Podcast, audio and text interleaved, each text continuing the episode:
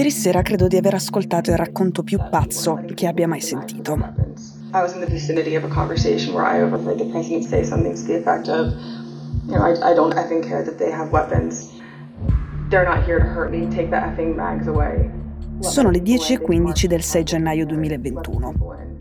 Trump sa già che tra i suoi sostenitori, quelli che poco dopo assalteranno il congresso, molti sono armati. Gli hanno appena detto che non li stanno facendo entrare proprio per questo motivo. Hanno i coltelli, le pistole e altro. Lui dice, non me ne frega un cazzo se hanno le armi, non ce l'hanno con me, e ordina di far sparire i metal detector. Poi possono marciare sul Campidoglio da qui. Finito il suo discorso alla folla, quello in cui insiste sul fatto che la vittoria di Joe Biden è rubata e che bisogna fermare il congresso che la sta ratificando, succede questo. Trump sale su The Beast, la bestia, la limousine su cui viaggia il presidente degli Stati Uniti che è guidata da uno dei servizi segreti. L'uomo dei servizi alla guida quel giorno è Bobby Engel. Insieme stanno tornando alla Casa Bianca.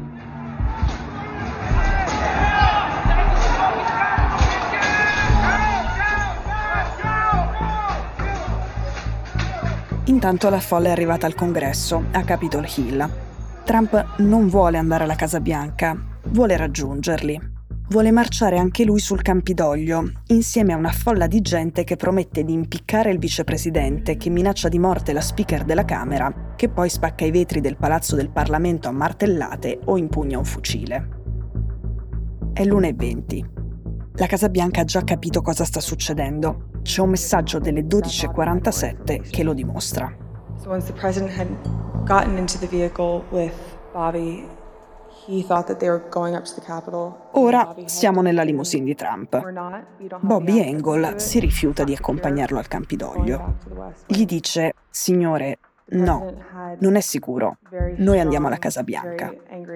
Trump gli risponde, sono il cazzo di presidente, portami a Capitol Hill adesso. I'm the effing president.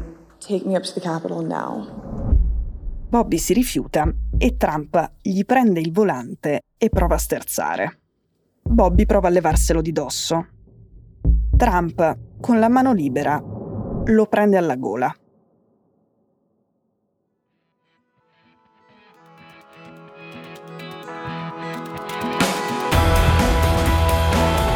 Sono Cecilia Sala e questo è Stories.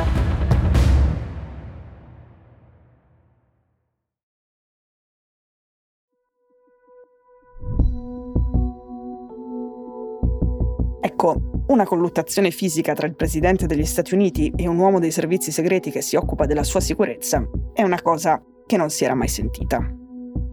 Quella di Bobby è comunque in qualche modo una scelta difficile perché i servizi segreti rispondono al presidente. Di solito loro sottopongono le opzioni, lui prende le decisioni. Tutto questo secondo la testimonianza di Hutchinson. La voce che avete sentito è la sua.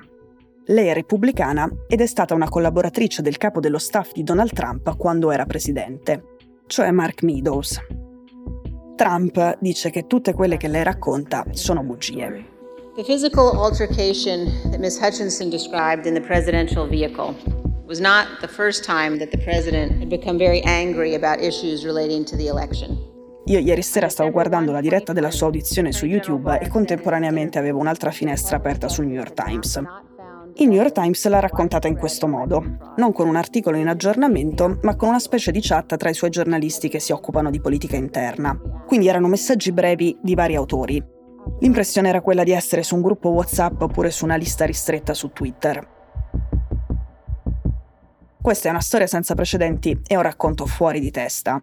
E infatti i toni in chat a un certo punto cambiano. Se all'inizio c'erano dei video e dei post abbastanza formali, ad esempio iniziavano con un virgolettato, poi, secondo la testimonianza di Hutchinson, punto. Alla fine è tutto un wow, questa è grossa. In un quarto di secolo che faccio questo mestiere non ho mai visto una roba del genere.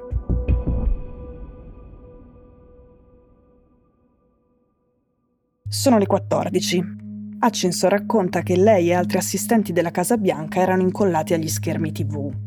La situazione al Campidoglio stava diventando sempre più drammatica. A un certo punto arriva Patta Cipollone, l'avvocato della Casa Bianca. Dice, dobbiamo vedere il presidente. Gli rispondono che ci hanno già provato, ma che Trump non vuole fare niente. Cipollone però è parecchio preoccupato e dice scorrerà del sangue perché questo, cioè Trump, è completamente fuori controllo. On January 3rd, Mr. Cipollone had approached me knowing that Mark had raised the prospect of going up to the Capitol on January 6th. Tre giorni prima Cipollone aveva avvisato se questa cosa va avanti, noi saremo accusati di qualsiasi crimine immaginabile. Poi Hutchinson racconta di una conversazione tra Cipollone e il suo capo, Mark Meadows, il capo staff del presidente. Siamo di nuovo al 6 gennaio, sono le 14.15. Cipollone dice qualcosa del tipo: Mark, dobbiamo fare di più. Stanno letteralmente chiedendo che il vicepresidente venga impiccato. E lei dice che il capo staff risponde: Lo hai sentito? Lui pensa che Mike se lo meriti. Alle 14.15 arriva il tweet di Trump sul vicepresidente. Mike Pence non ha avuto il coraggio di fare quello che si doveva fare, cioè fermare la ratifica in Parlamento della vittoria di Biden. Lei dice che quando vede quel tweet è disgustata. I'm telling you what I'm hearing that Pence just caved. I'm telling you, if Pence caved, we're gonna drag through the streets. Come avete appena sentito, nel frattempo i fan di Trump stanno dando la caccia a Mike Pence. Ma lui non ha paura solo della folla che lo vuole morto, ha paura anche di chi da quella folla lo deve proteggere, cioè i servizi segreti che rispondono al presidente. L'agente speciale incaricato della sicurezza di Pence gli chiede di salire in macchina. Al Campidoglio ovviamente non era al sicuro e voleva scortarlo nel bunker della base militare più vicina. Pence rifiuta non una, ma due volte. Non si fida. Questo secondo un libro inchiesta che è appena uscito, firmato dal premio Pulitzer Carol Lenning e da Philip Rucker. Loro sono due bravissimi giornalisti del Washington Post. Ora, la deposizione di Hutchinson di ieri sera è arrivata a sorpresa. Era stata preparata nella massima segretezza senza che filtrasse assolutamente nulla sulla stampa. È stata incredibile. I poliziotti di Capitol Hill l'hanno applaudita quando è uscita dalla sala della commissione parlamentare che indaga sul 6 gennaio. Quel giorno, lì, sono morte cinque persone, tra cui un loro collega.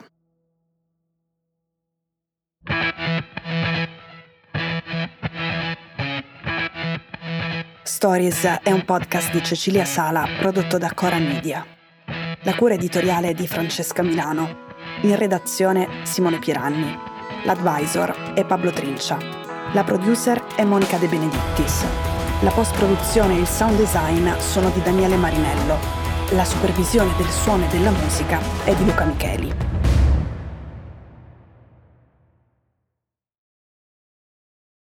Questo episodio è stato prodotto e sviluppato insieme a Spotify Studios.